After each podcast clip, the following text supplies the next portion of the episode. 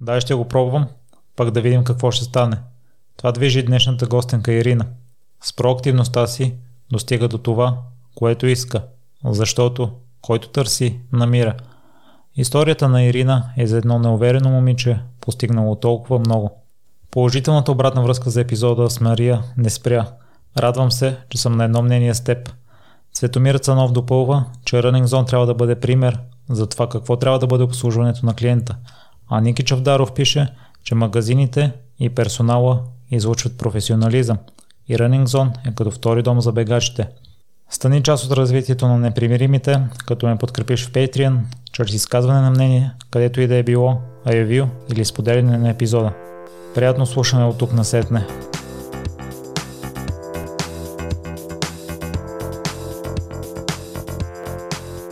Здравей, Ирина, и благодаря много, че се съгласи да участваш.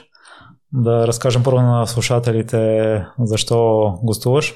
Аз слушам всеки епизод на Георги Ненов и преди да си пусна участието, ти имах много големи очаквания към теб и докато го слушах, не успяха да се запълнят и състезателният характер в мен се обади и си казах, че има нещо повече в теб, което може да се извади.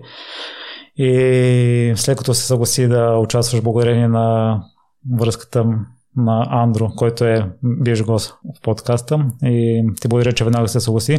И след това слушах още няколко пъти участието ти при Георги и се оказа, че проблем е по-скоро в мен и участието ти наистина си е струвало, просто е трябва да го слушам по-съсредоточено и по-внимателно. Така че, може би гостуването тук ти се обесмисля. Радвам се, че се видяхме. Миро, благодаря ти за поканата. Всъщност и то в момента не си лечи, но тотално вече се изчервявам. А, не мисля, че се обесмисля. Интересно ми е всъщност, нали, ти какви альтернативни въпроси би ми задал. Надявам се да оправдая и очакванията, които имаш. Ние дълго време си поговорихме преди записа и вече ги оправда. Със сигурност не се обесмисля. Има много повече, което може да предоставиш на слушателите. И едно от най-важните неща в твоята кариера забелях, че е проактивността. Тя откъде се заражда? Трудно ми е да го разкажа като някакво качество, което съм развила. Мисля, че е вродено. Още като малка майка ми е споделяла ситуации, в които аз така завидно не съм показвала срам да си говоря с непознати, да си искам неща от непознати, да настоявам нещата да се случват по моя начин. Така че по-скоро го... Това би го нарекла талант. Аз съм забелязал, че моето желание, ако някой е проактивен към мен, е по-голямо отколкото ако аз трябва да се насиля да съм проактивен към някого. Ти си изпитала и двата варианта. Доста често ти си била проактивната, но доста често и хората са били проактивни към теб. Ако трябва да ги съпоставиш, мисля, че нещата се случват на принципа, който търси намира. Тоест, когато покажеш проактивност, това нещо води до отговор в отсрещния много често мисля, че е достатъчно просто да си поискаш нещо от а, Вселената, от хората, от обстоятелствата и това е награждавано или бива награждавано с времето. Когато хората към мен са проактивни, ми е много полезно да боравя с тях, защото ги разбирам какво искат. Не знам, нали ти от кой тип си, но понякога се натоварвам, когато трябва да гадая всъщност нали, как да направя от срещния щастлив, защото ми е желание но много полезно, когато хората могат да го комуникират и да кажат, ето това искам и ти да им го дадеш и те да са доволни. В миналото много често сме засягали с гостите за това, че живота в чужбина или живота извън на родителите в друг град е много важен за изграждането на характера в човека, но нямам спомен с някого да сме говорили за това колко е важно да работиш от рано твой случай е именно такъв, ти си започнал а, като сервитьор още в училище. Да, мисля, че бях на 16. А, имах възможността да се... А, да, да работя като сервитьорка през лятото в едно заведение също ново тело.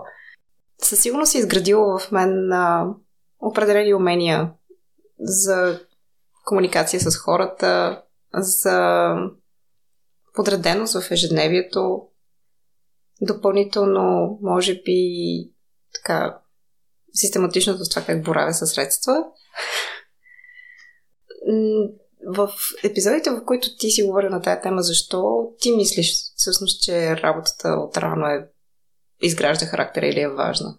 Аз имам опит с бригадите в чужбина, okay. като първи работен на процес и там съчетаваме и двете неща едновременно.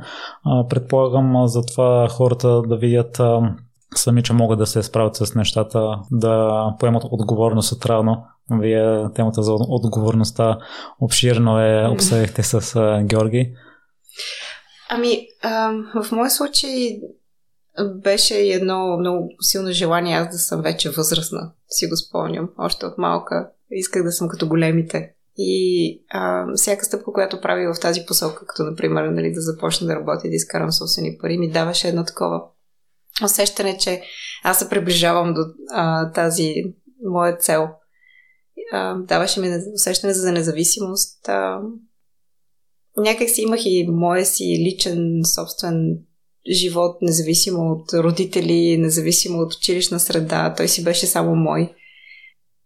Вторият на мисли, да, мисля, че работата от, а, в тези години от рано може би изградила някаква страна в моя характер. Точно това усещане за независимост, че аз мога да разчитам на себе си.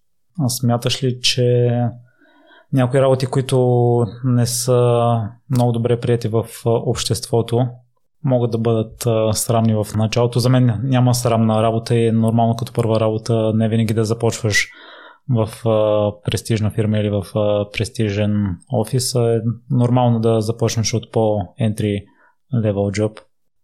Сигурно си има такъв предразсъдък в обществото, а, че работата на сервитьорката или работата на строителния работник на строежа е нещо срамно и не е особено престижно.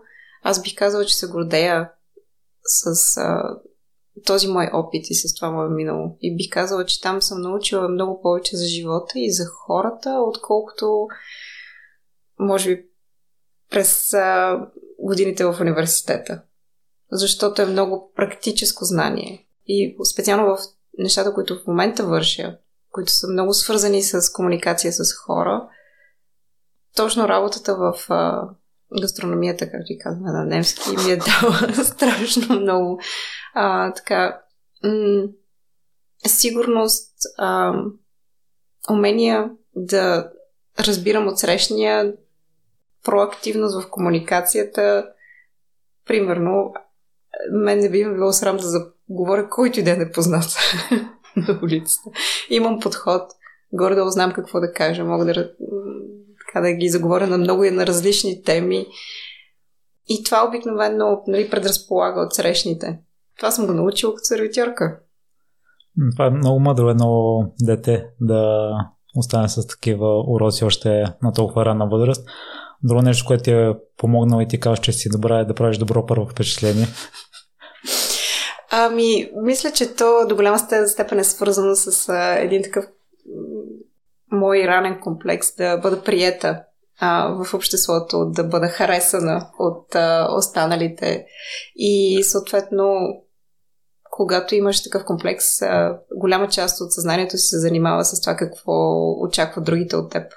И навлизаш се по-лесно в тяхната психология и съответно се учиш да оправдаваш тези очаквания и да създаваш добро впечатление. С годините трябва да кажа, че това започна да се променя. Сега ми е по-важно да се харесвам на себе си. Първо да не оставям очакванията на другите да влияят против а, моята натура, против а, моята свобода на решения, примерно. И включително и даже така личния ми комфорт. Но преди много така си спомням, че усилено съзнанието ми през цялото време се занимаваше с това как аз мога да създам добро впечатление. И съответно това развива също умение. Аз а, чета някои книги за това и ми е интересно да кажеш кои са твоите тайни, тъй като аз се опитам да прилагам някои от научените неща при първата ми среща с гостите. Аз съм малко против а, да се използват техники или методи, за да се хакнеш себе си или за да хакнеш някой друг. Смятам, че истинската промяна идва от а, първо едно себеосъзнаване и после едно себеусещане, т.е. да го оставиш да мине през всяка клетка на тялото ти тогава е много автентично. Мисля, че до голяма степен освобождаването от а, нуждата да се харесаш на другите, да оправдаеш техните очаквания, идва с изграждането на самочувствие. Колкото повече осъзнаваш кои са ти добрите качества, как ти си ценен, с толкова повече си даваш и свобода да се изразяваш автентично и да си, си такъв какъвто си, включително и с а, определени недостатъци или дразнищи елементи на характера. Това е едното. Другото, което е, а, си спомням в а, определен момент, ми направи впечатление, че има много така, нали, може би дразнещи черти пред другите, които аз приемам, защото харесвам като цяло тези хора и ги, или ги обичам. И в един момент си казах и за себе си ми, това заслужавам също. Не, трябва, не е нужно през цялото време да си самооперирам а, или да се нагласям според очакванията на другите.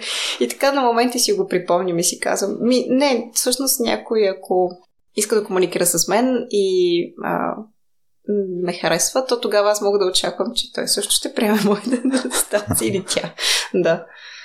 Ирина, сигурен съм, че огромна част в изграждането на твоето самочувствие е заминаването ти в Австрия, където отново а, си избрал Виена, за да можеш да работиш, тъй като родителите не са могли да покриват образованието чисто финансово. Имам а, няколко мои бивши съученици, които направиха същото като теб, заминаха в чужбина и изтеглиха кредит, за да си покриват образованието, но те за разлика от теб а, не работеха, а само учиха. И ще ми е любопитно да разбера какво е напрежението върху един млад 18 годишен човек, който заминава в чужбина, знае, че е изтеглил кредит, че родителите му не могат много издържат финансово. Предполагам, трябва да оправдава очакванията. В случая да. И а, очакването беше абсолютно оправдано, защото по това време майка ми и баща ми от гледна точка на заплата в никакъв случай не можеха да си позволят да финансират моя живот в, в Австрия. Просто разликата в жизнения стандарт се усещаше много повече. Аз в момента тук говоря за една разлика между Пловдив и Виена. Както знаем, заплатите в Пловдив са по-низки, отколкото в София. А също времено аз вече бях изградила самочувствие, че съм достатъчно зряла и отговорна да се финансирам сама. Вече имах опит като сервитьорка. Това е страхотна професия, между другото, защото всъщност може да те спаси навсякъде. Създава ти една основа, в която ти знаеш каквото и да се случва тук нататък. Аз знам как да преживявам. Защото това е нещо, което можеш да вършиш а, независимо къде си, в каква ситуация си. И съответно, мисля, че бяха около 4 месеца, в които аз все още живеех от а, кредита, който майка ми беше изтеглила, за да мога да замина и сравнително така, нали, бързо си намерих а, първата работа в, в чужбина. Тя беше точно такава, но пък на сравнително престижно място, защото работих в театъра. Фоликс театър, който е може би най-големия, а, втория по големина театър в, в Австрия. И там пък създадах и първите си приятелства, първите си така дали контакти. Почувствах се много на място. Той ми беше малко като втори хол, този бар, където аз работих там. Така че това не е място, където само съм а, изкарвала пари, това е място, където аз започна да се интегрирам към това общество. И в кой момент образованието стана на заден план? По-скоро а, на заден план остана в момента, в който а, започнаха по-такива лични преживявания. Аз имах а, така една по-интензивна връзка, която не приключи добре и някакси, може би защото преди това в а, България съм била винаги отличничката и съм следяла да върва по, а, така, по релсите, които се очакват от а, една добра, прилежна дъщеря. а, не бях готова да боравя емоционално с а, нали, някакви първи разочарования в любовния живот. И мисля, че това в един момент малко ме изкара от а, ритъма, който бях създала за себе си с работа и изследване. Всъщност първите две години и половина моето изследване си вървеше абсолютно по план, много добре се развивах и след това сякаш живота ме грабна и започна да ме мята емоционално в а, различни посоки. Ирина, споделяме едно общо нещо и двамата не сме родени уверени. И мен ме чуди на няколко места съобщаваш, че и на моменти все още не си. Въпреки всички предизвикателства, с които си се справила, защо не я изгради по-рано? Аз при мен съм забелязал, че като постигна нещо, веднага си поставям нова цел и фактически започвам от нулата и пак ми се губи натрупаната увереност до момента. Um, моите колеги ще го потвърдят в The Recursive. Аз имам едно такова много криво око, което вижда недостатъци. При момент, когато отворя документ, дизайн, погледна себе си, погледна другите, първото нещо, което ми прави впечатление са всъщност недостатъци, нещо, което не е идеално. И мисля, че и тъй като този поглед използвам и естествено доста често към себе си, а, винаги има нещо върху което трябва да работи. И друго нещо, което ми хареса в теб е, че ти се дефинираш като разбираш от много неща по-малко. Не искаш да се съсредоточиш върху едно нещо и това ти помага именно и в The Recursive. Аз наскоро чух един израз, че е по-добре да подобриш с 1% 10 неща, отколкото 10% едно нещо. И в uh, подкастите, които слушам, сравнително често се засяга темата дали е по-хубаво да се съсредоточиш върху едно нещо или върху няколко неща. Седих се и за рекламата на Nike с един бивш колездач и много хора го питаха може ли да игра тенис, може ли да разказва смешки, може ли да върти обръчи, може ли да готви и накрая той завършва, но аз мога да карам колело. Та, с твоя опит, защо смяташ, че това е по-подходящо качество, отколкото да се съсредоточиш върху едно нещо? Аз не би изтъпнувал като по-подходящо или а, по-правилно. Мисля, че е то типа човек. Има хора, които са, може би, като цяло по рождение по-способни да се фокусират в едно, две, три неща. Аз съм много любопитен човек и съответно, тъй като времето ти така или че е ограничено, имаш само 24 часа в деня, много лесно превключвам от един интерес в нали, от един домен в друг домен, където нещо ме интересува. Просто имат, имам твърде много интереси. И съответно, имайки твърде много интереси, започваш да разбираш за малко повече неща, но никога не се задълбаваш. Наскоро четах една книга, която тя се казва The Da Vinci Curse. И всъщност авторът там разказва за този а, подход към живота, по-скоро от гледна точка на това, че е проклятие, защото времето ти никога не стига, за да задоволи всичките си интереси и хобита. И в а, едно време на Ренесанса, когато, да речем, Да Винчи е живял, това е било преимущество. Да разбираш от много специалности по-малко. В днешно време света е доста по-комплексен. Науката е напреднала, прогресирала в много насоки и съответно тесните специалисти са може би малко по-успешни.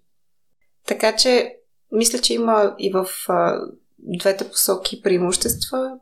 Също времено специално този автор разказва, че хората, които имат Da Vinci Minds или нали, много интереси. Multipotentialites е другата дума. Те имат и страх да задълбават в една тема, защото тогава трябва да се конкурират с най-добрите. Така че, може би, някъде дълбоко в себе си ми се иска просто да си мисля, че мога да съм добра в нещо без наистина да вложа цялото усилие и всичките нерви, които биха коствали ти да наистина да си на, на върха с всички останали. И работната ти кариера извън сервиторството започва доста предизвикателно. Когато все още не си изградил тази голяма увереност, си схвърлила може би в една от най-неподходящите работи да продаваш реклама на хора с студени контакти, където по подразбиране 99% е сигурно, че ще получиш не. Как ти се отрази онзи период, в който 4 месеца не си успял да продадеш нищо?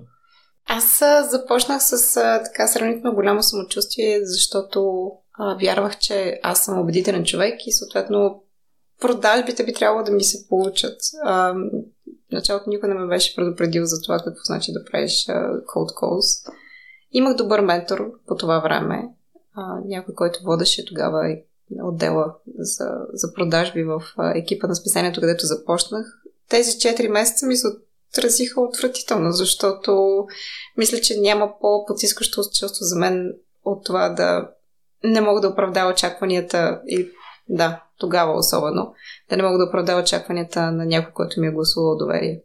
А в случая аз при всички положения се усещах като в ситуация, където на мен ми е даден шанс, гласувано ми е доверие, без да съм показала какъв ти де трак рекорд до момента. Ам, и бях разочарована от себе си. Но той Чувствах се безполезна. Но благодарение на него успяваш да се изправиш. Той те е посъветвал, че е нормално да приемаш толкова не, че трябва да си уверен. Аз в началото, като написах на гостите, приемах много лично неотговарянето от тяхна страна на моите съобщения или неразбирателството, за да си фиксираме среща. И забелявам, че някои уроци се учат с течение на времето и в момента да си призна, ако някой не, не ми пише или да ми откаже, не го приемам лично. Минавам към следващия и оценявам хората, които действително си искат да ми гостуват. И затова просто трябваше да си мине време. Ако някой в началото ми беше казал нещата, които твой ментор е казал, аз нямаше да му повярвам, нямаше да ми повлияят. Има даже още един по-позитивен подход в работата с отказите. Дори да си благодарен на всеки, който директно ти е казал не, защото това е една отметка на контактите, които си поставил, че искаш да минеш за деня, примерно, или за седмицата. Всъщност, най-неприятно в продажбите, мисля, че е когато нито получаваш да, нито получаваш не. Ами нали, инвестираш време, енергия, надежди в а, един контакт. И мисля, че нали, когато освен това получиш не, оттам нататък започва една друга работа, където се стремиш след това да минеш на ма защо не и на може би и в един момент стигаш даже много често и до да. Така че, мисля, че важното е да не го приемаш лично, а да го използваш до голяма степен като база за разговор, който продължава. Всъщност продажбите не свършват с не много често. И при теб това постепенен процес ли беше ли след разговора с ментора? По-скоро го съзна. И след разговорите ми, които съм имал тогава с ментора, но и постепенен процес, когато виждаш, че най-важното качество всъщност на търговеца или на, или на специалиста по продажби да не се отказва. След това сменяш сферата, малко изненадващо, може би. И на мен ми е интересна темата за това да печелиш на всяка цена. Може би защото аз лично в себе си го нямам.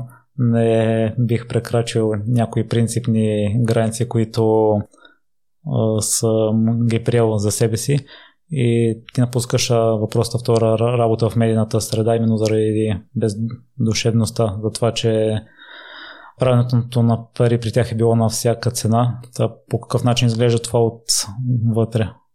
Първото нещо, което видях като симптом, че не се чувствам на място е, че ме беше срам да се обаждам на мои познати контакти, които съм имала преди това и да им предлагам продукта, който на този момент продавах. Аз самата явно не го смятах за достатъчно добър и качествен. В последствие не се и усещах оценявана като човек на тази позиция, която бях взела. А и някакси наближавах 27, от които за мен винаги са били една такава възраст, в която трябва да се случи нещо драматично. Защото е точно на границата на нали, младите луди 20, където времето е пред теб и може да си позволиш всичко и също времено нали, се усеща нотката на 30-те. И ако искаш да направиш нещо така лудо като за последно, защото след това се очаква, че ти ще водиш вече нали, така, един по... А, а, как се казва на български? Олегнал. По-олегнал начин на живот. Благодаря. В мен се обади нали, точно този глас. Сега трябва да направиш нещо лудо. Нещо, което не би направила на 33. и по това време вече го имаше този хайп. с а, стартъпите, предприемачеството, дигитални бизнес модели. И ми се искаше да изпробвам своя късмет в тази сфера. Допълнително имах така, нали, първи контакти с а, тези стартъп среди, които ми действаха почти опияняващо заради оптимизма и кооперативния начин на работа и а, конструктивния начин на мислене. Много така, нали, ориентиран към решаването на проблеми. И бидейки на първите така на нали, няколко конференции, това някакси всеки път ме зареждаш и аз исках допълнително нали, са повече да навлизам в тази среда. Естествено, тя до голяма степен беше хайпната по това време. Ясно ми е. Но а, търсих собствения си път в нея. И си се го намерила и се захваща с това лудо нещо. И любопитното при теб е, че за разлика от много други стартъп бизнеси, имало е готовност за продажби още преди да го стартирате, но за съжаление не тръгва проекта. А, първо, нека да уточним, че това не беше стартъп, защото на този етап още нямаше така нали скалируем бизнес модел. До голяма степен е много сходно на това, което всъщност правим в The Recursive, като ам, точно бизнес модел. Продажбите ги имаше, защото аз избрах сфера, в която вече имах опит. Аз знаех кои са компаниите, специално в Австрия, които се интересуват от интеграция, защото преди това вече бях се занимавала с uh, diversity marketing и интеграция на малцинства и това нещо как нали, се отразява в медийното пространство. Допълнително аз самата имах личен опит като пришелец, като експет. Бях минала, може би, повечето така досадни бюрократични пътища, които може да мине един мигрант. И имах увереността, че бих могла да улесна живота на някой друг, който е в същата ситуация, стига да му дам правилната информация на правилното а, място. И в правилния момент. Така че с такава амбиция тръгнах и може би заради това, че носих философията за платформата в себе си, олицетворявах я като човек, който е минал през това, продажбите бяха така, бих казал, по-лесната част. Трудно беше с това да намериш правилните хора за екипа. И идеята се проваля, доколкото разбра, защото и другите двама са основатели са напуснали, тръгнали са по техния път. Но ти при Георги съобщаваш, че ако се върнеш сега, би го продължила сама. По-скоро в кой момент тогава осъзна, че няма да го бъде, при положение, че сте имали възможност за да стартирате? Има ли сте първоначален? Платформата още не беше готова на момента, в който а, в момент аз се оказах а, сама без моите съоснователи. Трябваше да взема така сравнително трудно решение дали да продължа да финансирам аз самата проекта, примерно работейки като сервитьорка отново, защото това вече беше база, която съм си създала и съответно инвестирайки средствата и времето си през деня в а, изграждането на този бизнес, търсейки съоснователи или да приема поражението. И тогава не знаех кое е по-правилното решение, но осъзнах, че някакси се едно Вселената ми дава някакъв сигнал, защото в рамките на един месец получих 4 предложения за работа, без хората да са били наясно, че аз си търся работа. И просто едно от тях не беше в медийната сфера. Не беше нищо за медия, нито за агенция, ами а, ми даваше възможността да се развивам в а, маркетинг за една IT компания, която предлагаше софтуер. И реших, че може би по този начин на мен някой ми дава, нали, средната ми дава сигнал, че е време да се откажа. И дойде следващото предизвикателство. Това споделяш, че е помогнало да заличи неприятното чувство от нестартиралия стартъп, новата среда? До голяма степен аз, нали, бидейки отговорна за продажби, предварително споделях на много познати приятели, бизнес контакти, какво възнамеряваме да направим и съответно когато това не се случва и всеки те пита как върват нещата нали, с а, твоята компания и ти кажеш ми няма да се получат, тогава вкуса от а, провала така се разлива във времето. напомнят ти всяка среща за това, че всъщност не си успял. И мисля, че това беше горчивото. Аз в първи момент дори на... ми беше трудно да разбера всъщност къде бяха моите грешки в а, неуспеха на тази компания. Мисля, че това беше и момента, в който така някакси ми се изостри усещането за отговорност, че независимо, че и други хора са въвлечени, които също поемат отговорност, аз като CEO, като някой, който е събрал тези хора на масата, естествено, че има отговорност. И вина ми е трудно да кажа, но съм отговорна за това, че сме довели проекта до неуспех. Освен екипа, какви други грешки смяташ, че си могла да избегнеш? Мисля, че просто бях неопитна за това как структурирам един бизнес, как а, разпределям времето си, кои са приоритетите, а, как намирам инвеститори. Аз много неща учих в движение. Да. Лина, тъй като на мен на любимия спорт ми е колезденето и един колездаш каза, че това е спорт за загубеняци, защото много рядко се случва да печелиш. И виждам, че ти пробваш нови, нови неща, не винаги те се получават от първия път. И на мен темата ми е интересна как един неуверен човек събира смелост да започне наново. Аз си казвам едно изречение и то е да, ще го пробвам пък да видим какво ще стане. и тогава някакси не усещам толкова голям а, натиск върху себе си, че на всяка цена трябва да успея. Ако се проваля отново и каквото, но поне съм пробвала. Това е едното. Другото, което е когато имаш такава вродена проактивност, всичко останало се усеща като застой.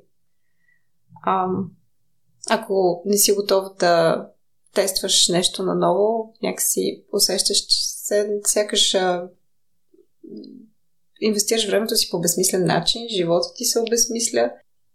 Наскоро някой ми беше казал, че съм като Алиса в страната на чудесата. И ако а, спра да се движа, просто все да съществувам. Мисля, че а, това е типично за мен. Не мога да стоя дълго време в застой. И мисля, че след като се прибираш обратно в България, нещата вече започват да се получават. Те първо ще има да се доказвам. не смея да твърда, че на този етап сме успешни. Започнахме преди 3 месеца и половина, няма и толкова, с а, новата компания, с нови проект, с The Recursive. А, има в а, нашия беклог още много неща, които искаме да постигнем, които искаме да докажем, които искаме да изтестваме, които биха ни били забавни, освен това да реализираме. Преди да поговорим за The Recursive, направим впечатление, че си имал предразсъдък към живота в България, докато си живяла в Австрия, че е много зле, но всъщност не се е оказало така. С моите пътувания в чужбина и аз съм оставам с такова впечатление, че имаме много плюсове спрямо западните държави и хората, които не са пътували или не са чували какъв е живота там, не са запознати с някои детайли, си мисля, че тук е много-много зле, което не е чак така. Ти тогава какви предразсъдъци имаше? Значи аз мисля, че първо всеки, а, който заминава в а, чужбина, има нужда от а, философия, която да подкрепя това негово решение, защото то е трудно. И съответно Трудно ми да си изкажа за други, макар че подозирам, че не съм единствената. Аз, а, докато живея в чужбина, имах а, едно такова усещане, че е, да, това е правилният начин. Аз съм се спасила от а, тази мизерия, в която а, съм живяла преди това в България и ето виж, нещата в България не се оправят. Всъщност това е една философия, която ти помага да м- намериш нали, синхрон между това, което вършиш и това, което вярваш търсиш си само доказателства да си повярваш в това нещо. Това е едното. А, другото нещо е, че всъщност а, губейки връзка с този свят, губейки много приятели, губейки информираност за това, какво се случва в тази държава, впечатленията ти а, първо са устарели, допълнително са засилени от а, това, което пише за България в чуждестранните медии, например. Допълнително се засилват с един културен шок, който живяваш всеки път, когато се връщаш. а обективно погледнато, за тези години, в които аз бях в Австрия, в България економическата ситуация се беше подобрила и то според мен многократно.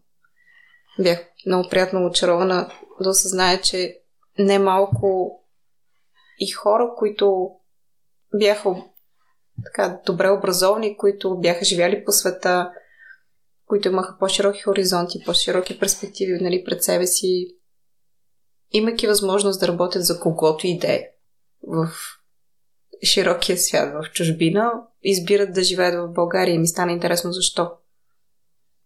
Колкото повече изграждах контакт с тях, толкова повече ми направи впечатление, че аз също бих могла да съм една от тази група хора, които вярват в една промяна, които търсят решения, които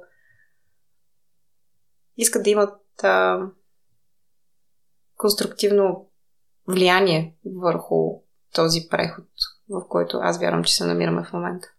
Иска да са част от него. И първо ставаш част а, чрез Trending Topics. А кои качества смяташ, че са помогнали в теб, за да те привлекат в екипа и да стартират нещо ново на друго място? Първо трябва да кажа, че основателите на а, Topics в Австрия са мои приятели. Ние още в самото начало, когато те бяха в разговори с инвеститори и искаха да обосебат Trending Topics от проект, който беше част от една друга компания, да, да, нали, този проект да бъде обособен в, в компания. Ние имахме много така интензивни контакти и а, често си говорихме, обсъждахме бяхме до някаква степен, може би, така екип в тези разговори, които тогава се случваха по-скоро по а, бирари и заведения, отколкото някъде другаде. И мисля, че тази сплотеност на нашата ми компания от трима човека доведе до силното желание да продължим да работим по този начин. Но на този етап аз вече бях решила, че ще завършвам в България и ми беше ясно, че не мога да изпълнявам ролята, т.е. в случая отново човек, който се занимава с продажби на разстояние. И съответно а, ми беше нали, трудно, но и им отказах. И то няколко пъти.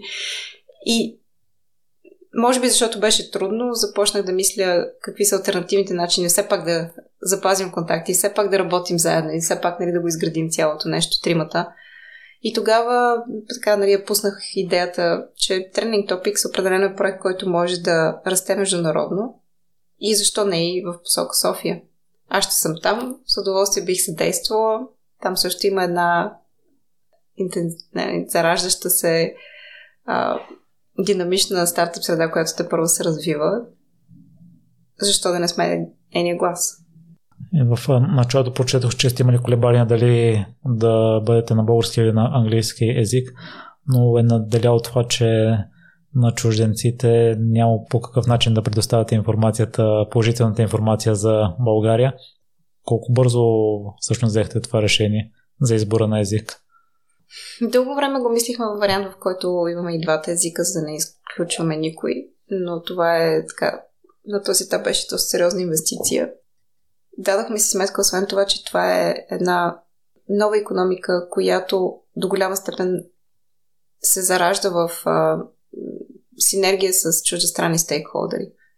Дали те ще са инвеститори, дали те ще са потенциални клиенти, дали те ще са партньори, няма никакво значение. Всъщност компаниите, които се разрастват от София към други държави, имат нужда от uh, coverage, някой да отразява техния успех на език, който разбираем за тези техни потенциални инвеститори, партньори или клиенти. Така че е до голяма степен спецификата на самата на економика, на дигиталните бизнес модели, които се стремат към бърз международен растеж, които обословиха нашия избор. Да, за съжаление, по този начин изпускаме част от аудиторията. Хора, които са свикнали да четат на български, защото не е само до умения на а, в езика. Той и до навик, както точно си набавяш нали, информация. Решихме до голяма степен, че тези, които нали, за нас са релевантни в България като ниша или изобщо в тази географска ширина, те при всички положения се заним, нали, четат а, международни източници и за тях не би трябвало да създава проблем. Медията съществува ли още в България? Тренинг топик съществува още в България. Ам... Може би не точно под формата на медия. Това те първа ще го решим с а, а, колегите ми от, а, от Виена. Точно сме в а, един такъв процес на обмислене как можем да си партнираме, как можем да сме си взаимно полезни. Не ми се иска да говоря предварително. Нека да си заснат нещата и тогава ще стане ясно. Но да, ще са активни и ще продължава да са активни. Някои различия помежду ви те потиква да стартираш да рекърсив. Освен това, че искаш да наблягаш върху целия регион, има ли друго нещо, което те потикна? Ам, имахме малко по-различни виждания за това сама, самото дружество как трябва да се развива в България. Отново не ми се иска да изпадам в детали, защото това са неща, които са по-скоро а, поверителни за, за бизнес стежа на, и на Trending Topics. Нямаше как да намерим друг вариант на този етап. И съответно а, видяхме, че дори да се инвестира сега в момента в а, една в едно ново дружество, в една нова медия, в един нов бранд, това сравнително бързо отново ще така, нали, дови, ще ни доведе до нивото, на кое, което минимум имахме с Trending Topics тогава. Различия, пак казвам, понякога бизнеса се случва по определена логика и независимо от човешките отношения, следваш тази логика. Много съм доволна от това, че тези пък лични отношения не станаха жертва на тази схизма, която се получи между нас от бизнес гледна точка. Ирина, ли опитаме да разбера кои неща от неуспешния бизнес и от трендинг Topics сега пренасяш в The Recursive? Recursive е, си устартирала с кофаундър, mm-hmm. не си изпълнила на 100% онази закан, която каза, че би го стартирала онзи проект в Австрия сама сега. А, а, то си се отнася до, до, до всеки проект. Вярвам, че а, специално в а, бизнеса, който сме в момента, има нужда от партньор. Някой, с който можеш да обсъждаш определени теми, с някого, на когото можеш да разчиташ, някой, който е готов да поема отговорността заедно с теб, защото на моменти е много интензивно и съответно и натоварващо. И се съмняваш в себе си, дали взимаш всички, нали, всеки път правилните решения. Искате се да има някой друг, с който да ти е спарин партньор, който допълнително да те предизвиква някой, който да ти казва, внимавай, тук ще паднеш преди да си стъпил. Може би това е едното нещо, което научих, че аз имам нужда от кофаундър, Второто нещо, което така, нали, може би с неуспешните бизнеси до момента. Макар, че Trending Topics не, не беше неуспешен бизнес. Просто тогава се наложи нали, да, да стартираме с нов бранд. Това, което обаче може би научих в случая, че или ми даде смелостта да направим малко по-различен експеримент, т.е. да не започнем с позициониране само в България, ами от самото начало да се позиционираме като на регионална медия. Това определено мисля, че беше по а, така, успешната стъпка при The Recursive. Да не тръгваме от един пазар, ами да, с а, определено разкрачване и с а, а, може би твърде голяма амбиция, все пак да се опитаме и да, да стъпим на и в Румъния, и в Сърбия, и в Гърция, и в Западните Балкани, до Косово и Босна, и дори Харватска. Мисля, че това ново позициониране, което е международно, в момента ни отваря страшно много възможности. И допълнително а, сплотява и отделните екосистеми по между им, създава синергия между тях, те могат да се учат а, от а, румънците, от българите и обратно от българите от румънците, защото има успешни модели навсякъде. Допълнително, това, което нали, ти знаеш, е една много важна мисия за нас е да даваме видимост на тези бизнеси международно. За по-големите инвеститори, включително и корпорации, един пазар като България е много малък. Или а, една инвестиция в а, един стартъп в България, примерно, би била по-скоро повече работа, отколкото възможност. И съответно, за много от тях, или много от тях гледат на, на, на региона като регион. Тоест, аз мисля, че за нас като бранд, който се опитаме да установим международно, би било по-лесно да го установим като Southeast Europe, като Юго-Источна Европа, отколкото по-отделно всяка държавица за себе си. Допълнително реалностите, в които живеем, те са много сходни. Тези екосистеми почти всички се борят с едни и същи неща, може би на различни етапи в тяхното развитие. Пример, пътуването ми, което беше преди някъде около две седмици в Албания, Косово и Македония, ме накара да се чувствам все пътувам във времето и виждам примерно българската екосистема преди 5 години или преди 6 години.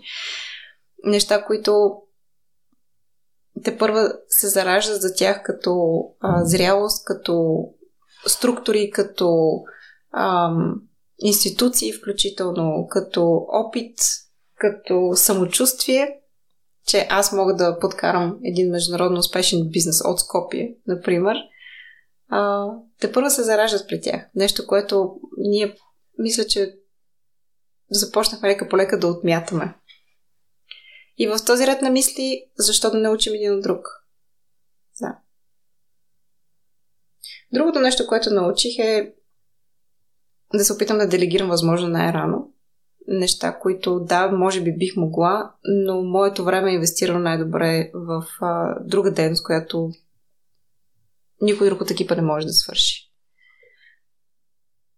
Когато имаш много интереси, съответно и много умения, може би не си специалист наистина в някаква сфера, но все пак разбираш малко и от право, и разбираш малко и от маркетинг, и разбираш малко и от а, ам, счетоводство. Понякога имаш, а, си съблазнен да вършиш всичко, защото можеш и това да го свършиш и да си спестиш и тези разходи. А, поне така си мислих аз в а, първата компания, която основах тогава в а, Австрия. И в последствие си дадох сметка, че може би моето време ще да е по-добре инвестирано а, в стратегията, отколкото а, в а, това аз да съставям счетоводството за, за компанията. Че е по-добре да го дам на някой друг, т.е. да го аутсорсна, отколкото да се занимавам аз с него, въпреки че бих могла. Това е така да мисля, че основен съвет, който би дала на всеки нов мод предприемач. Да се опита всяка дейност, която а, може да изпълнява максимално рано, да се направи заменяем в компанията си за тези дейности. И да се занимава наистина с стратегическото развитие, с изграждането на визия, с воденето на екипа, с а, създаването нали, и комуникацията на тая визия. Голяма част от а, работата на един лидер в млада компания е да може да вербализира тази визия, така че всеки да си я представи. И то не е само един път, то ти се налага да го правиш непрекъснато, почти всеки ден. А не да се забиеш и да правиш счетоводство, например. Ирина, усещам пламъка, с който говориш за цялостното развитие. Аз спомням си Христо Стоянов от Lifehack каза, че източниците на съдържание са най-трудно скалируеми. Доста време отнема. А теб какво постоянната бута в тази област? А сега да Мисля, че е предизвикателството. Иска ми се да успея, така да се каже, по трудния начин. Остана ми още от а, първия стартъп, да го наречем, първия проект, с който бях се захванала, той се казваше Welcome Buddy. И осъзнавайки, че това, което ние създаваме, то не е скалируемо и съответно не е интересно за определен тип инвеститори, точно поради тази причина, защото няма да доведе до големите печалби 10 пъти, примерно. нали, инвестицията им, която биха ни дали. Ми стана интересно всъщност може ли да се намери модел, който да въпреки това да ги направи устойчиви във времето, който да а, даде заслуженото възнаграждение, освен това на хората, които работят по него. И още съм в търсене, но все повече се обажда пък може би моето състезателно тук, а, където ми се иска да покажем, че една независима медия в България може да съществува и да се финансира и да е качествена и да се прави с а, определена философия и етични принципи, журналистически принципи.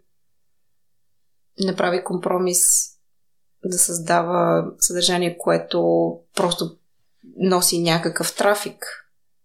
А, създава съдържание, което е конструктивно за обществото и за нашите разбирания и за прогреса на една наистина нова економика, в която аз вярвам, че има страшно много потенциал. То е някакъв опит да, да хакнеш с едно живота. Всичко това, което някой ти казва, че е невъзможно, да се опиташ да покажеш по собствен начин, че има път. В едно това участие за Trending Topics казахте тогава, че сте тръгнали за дългата игра, не за къста. Виждам го това и в The Recursive късата игра нарушаване на етичните норми ли е за медийните среди? Защото вие сте избрали такава тема, която по подразбиране сте тръгнали да и на дългия път.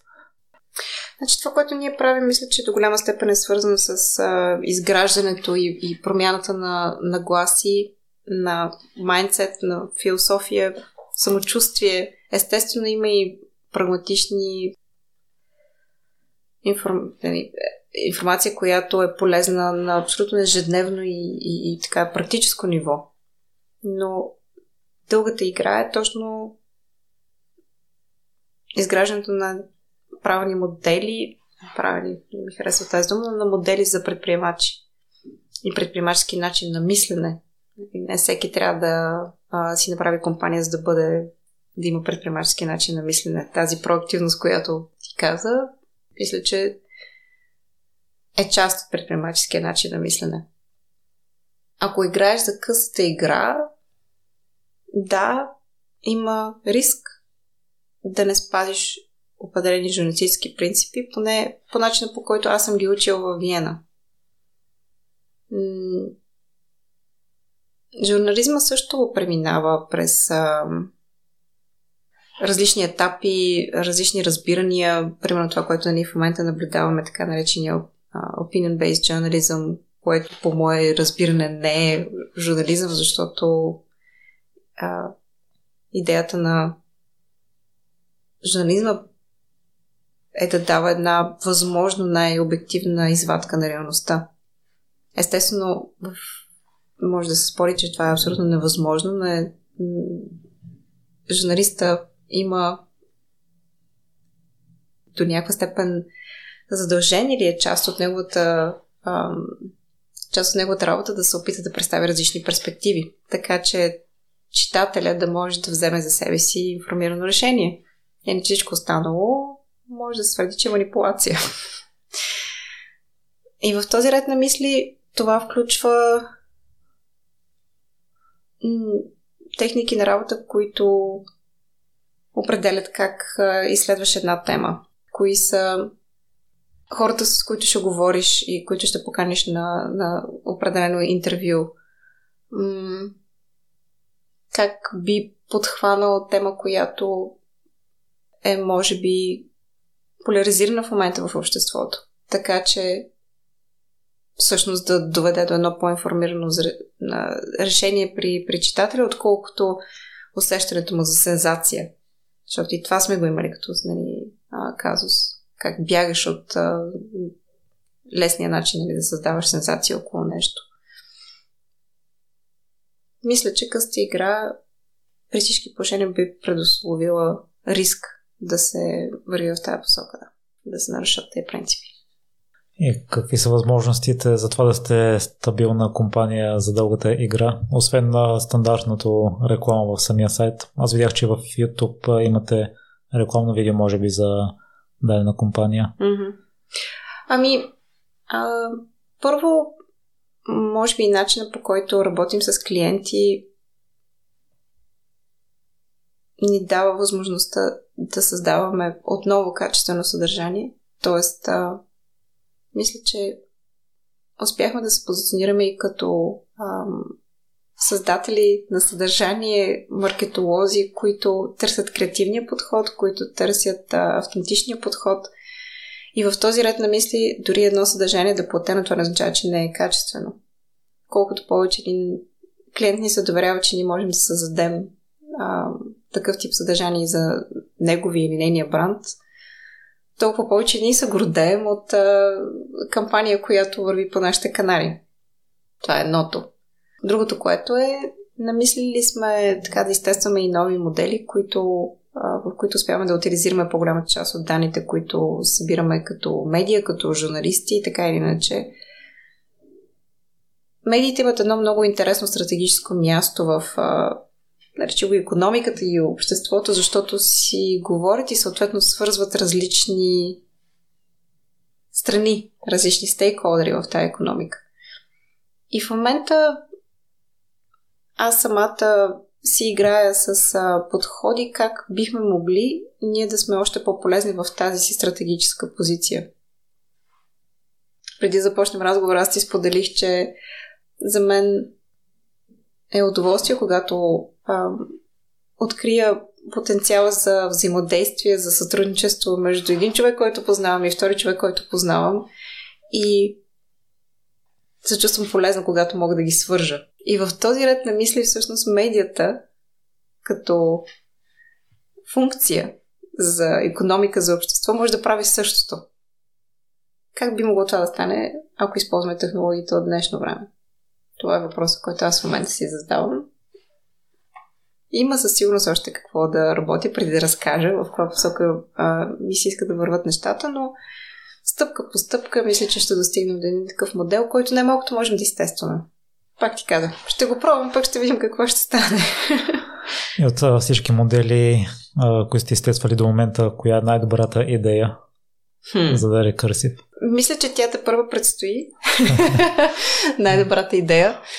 Много се гордея с нашия екип, защото добри идеи има почти на ежедневно ниво. Нашия проблем е по-скоро да се опитаме да канализираме енергията си в тези, които имат най-много потенциал. И съответно да ги преследваме в достатъчно дълъг период от време, така че да можем да докажем функционират ли или не функционират. Една добра идея сама по себе си всъщност не струва много, ако нямаш правилния подход да я приложиш. И това за нас те първо предстои. Но мисля, че с екипа, който сме в момента, една от, така, нали, една от постиженията, с които много се гордеем е как миналата година в началото на пандемията сравнително бързо се мобилизирахме и така направихме, поне за България, така, първата по-масштабна онлайн конференция, която беше три дни и която включи страшно много гости, спикъри, ам, дискусии между ам, така, нали, различни играчи в, в нашата стартъп екосистема, иновационна екосистема. И която имаше за цел да прокара едно послание, че всъщност кризата е един една страхотна възможност за всеки един от нас да подходи предприемачески към предизвикателството и да потърси альтернативен изход от ситуацията.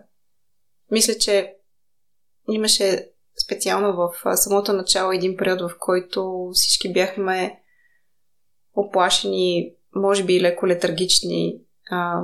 Не знаехме как да се адаптираме към ситуацията. И беше важно това послание да, пости, да достигне до възможно най-много хора. И може би защото посланието беше в правилния момент ам, при хора, които имаха нужда да го чуят. С екипа всъщност много се гордеем, че за толкова кратко успяхме да организираме тази конференция и, и как се получи, колко хора участваха и колко хора бяха допълнително въвлечени проактивно. Нашия концепт до голяма степен организационно разчиташе и на други организации, които използваха а, самата платформа на, нали, на конференцията да създадат нещо собствено, да поканят собствени гости. Този подход а, мисля, че в бъдеще все повече така ще ни е от полза. То не е идея, ами как да кажа, да сме ние инициаторите на една кооперативност на това да създаваме ам, неща заедно и да сме платформата, където всеки един участник в а, иновационната екосистема може да намери мястото си. Да изкаже нали, мнението си, да сподели ноу-хау, който е събрал, да се изяви. Така. Алина, какво в един такъв добре работещ екип е потикнал да се стигна до несигурност по време на пандемията, въпреки идеите, които имате, въпреки реализацията, която успявате да направите с тях. Защото на мен ми се струва, че онлайн медиите не би трябвало да са много засегнати от цялата обстановка, освен приходите на реклама, може би. Със сигурност за нас също а, беше емоционално трудно вече изобщо да не се виждаме. Ние а, като екип и преди това имахме доста гъвкав а, така, модел по отношение на кога работиш дистанционно, кога работиш от офиса, как комуникираме един с друг. Това беше по-малкото предизвикателство. Мисля, че на всеки емоционално някакси му беше трудно да борави с тази ситуация, защото просто имаше страшно негативизъм, известна доза и фокусиране върху тази тема. Просто бяхме оплашени. И когато ти липсват и връзките с екипа, където да го обсъждаш това нещо, става малко по-трудно допълнително. Вярвам, че до някаква степен си липсвахме. а, на останалия нали, други аспект от така, нали, ситуацията не беше свързана с екипа, а наистина с рекламодателите, които а, в незнание как пандемията ще се отрази економически на а, всеки един от а, нали, бизнесите, които бяха наши рекламодатели, в един момент просто спряха всякаква активност. Ние имахме по време на първия локдаун, може би, ни от нали, най-добрия си трафик изобщо. Трафика ни се беше качил три пъти. И също време никакви рекламодатели, защото всички кампании просто бяха блокирани. И дълго време бизнесите не знаеха как да комуникират, как да се позиционират, какви трябва да са следващите им кампании. Отне време, докато се задвижи отново това колело. Така че имаше неща, които, да, а, зависиха от екипа, имаше неща, които просто бяха извън нас. Или в качеството си на журналисти ти също си провел част от интервютата с участниците в The Recursive. Имаш ли с някой любим въпрос, който те вълнува и който би го задала на всеки гост, когато интервюираш? Интересното е, че сега ние обсъждахме точно такъв въпрос, защото а, развиваме концепт за собствено предаване и собствен подкаст. Не знам дали да го издавам още на този момент, но това, което обикновено ме вълнува е какво всеки, от който интервюрам, би искал да, да постигне, с какво би искал да бъде запомнен в бъдещето. Кое е това нещо, което е по-голямо от него или нея. Ирина, докато Стинг не стартира стартъп в региона, имаш ли мечтан гост, който желаеш да интервюраш? От нашия регион или... Ми за да Recursive. за да Recursive. Мечта не е силно казано. Има някои, нали, които определено би ми се искало много да издебна. Би било интересно, нали, сега специално, да направим интервю с а, Влад Тенев. Ако някой го познава, моля ви се, пишете ми.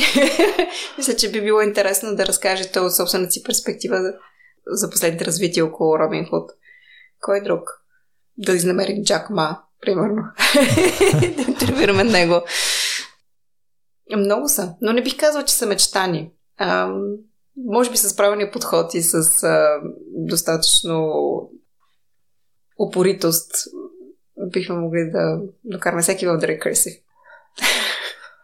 Рина, едно от твоите определения за успех е да си постоянно в движение. Вече го каза да се движиш напред и нагоре и да подходиш по различен начин на, на едни и същи ситуации спрямо миналото.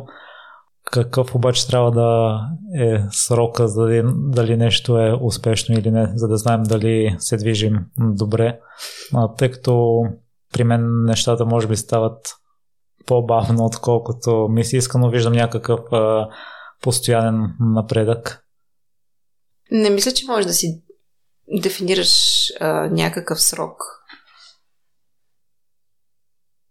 Докато вътрешно намираш още мотивация да се занимаваш с нещо, да изпробваш альтернативен подход,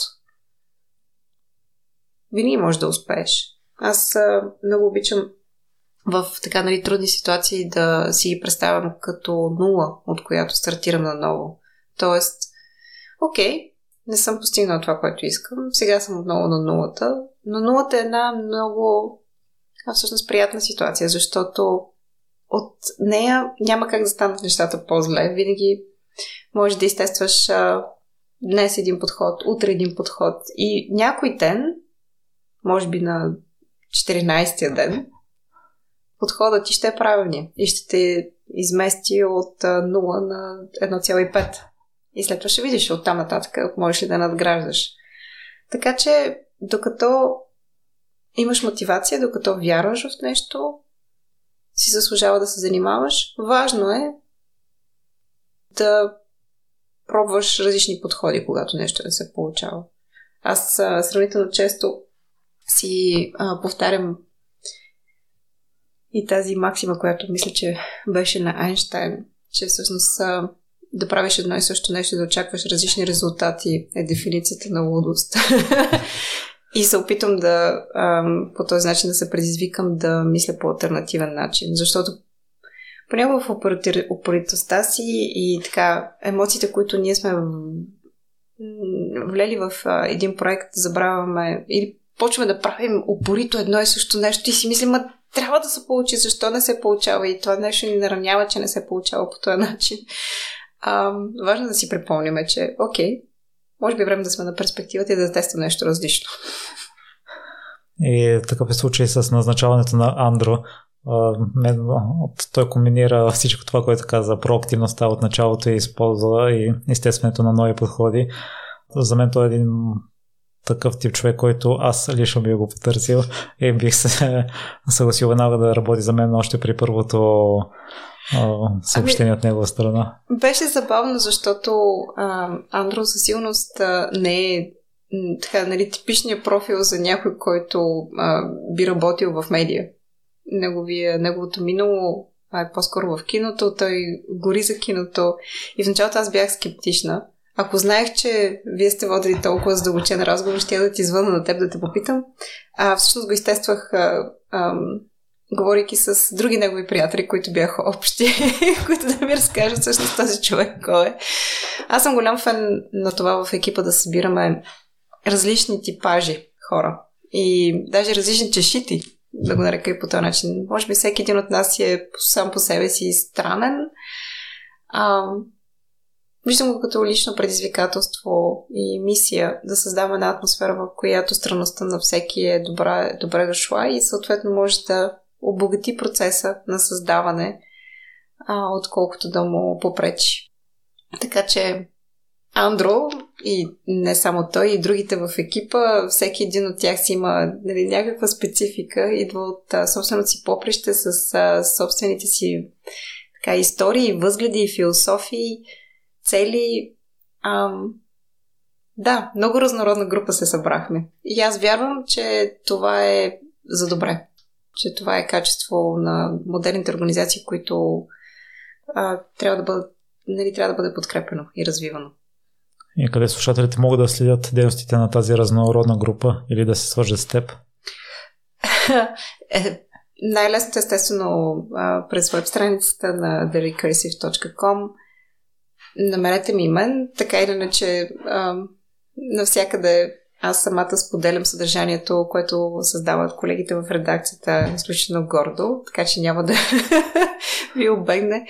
Ако се свържете и просто с мен, опитваме се да а, обслужваме така и да, да ни намират на възможно най-много канали. Те първо развиваме още някои, които сме намисли ги изтестваме. При всички положения и във Facebook, и в а, LinkedIn имаме собствен а, нюслетър, който излиза всяка седмица. Сега да разработваме Instagram канал, където ще има много повече видеосъдържание. Ето за това и а, поканих Андро да се включи в екипа, за да може да създаваме заедно по-качествено и по-разнообразно видеосъдържание. Някъде забравих ли? Да, може би скоро ще има и подкаст, но ще го обявим. В какво си се провалила, Ирина? Хм. Със сигурност с един бизнес. а, със сигурност много пъти в личен план.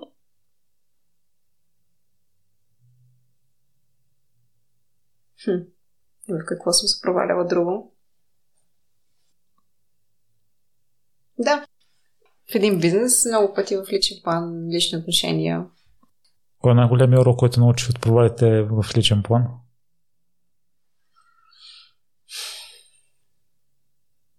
Че трябва да се приемам повече такава каквато съм и да не се съобразявам толкова с очакванията на другите. Всъщност, да, инвестирайки толкова много усилия в това да бъда възможно най-добра за другия, осъзнах, че няма такъв вариант.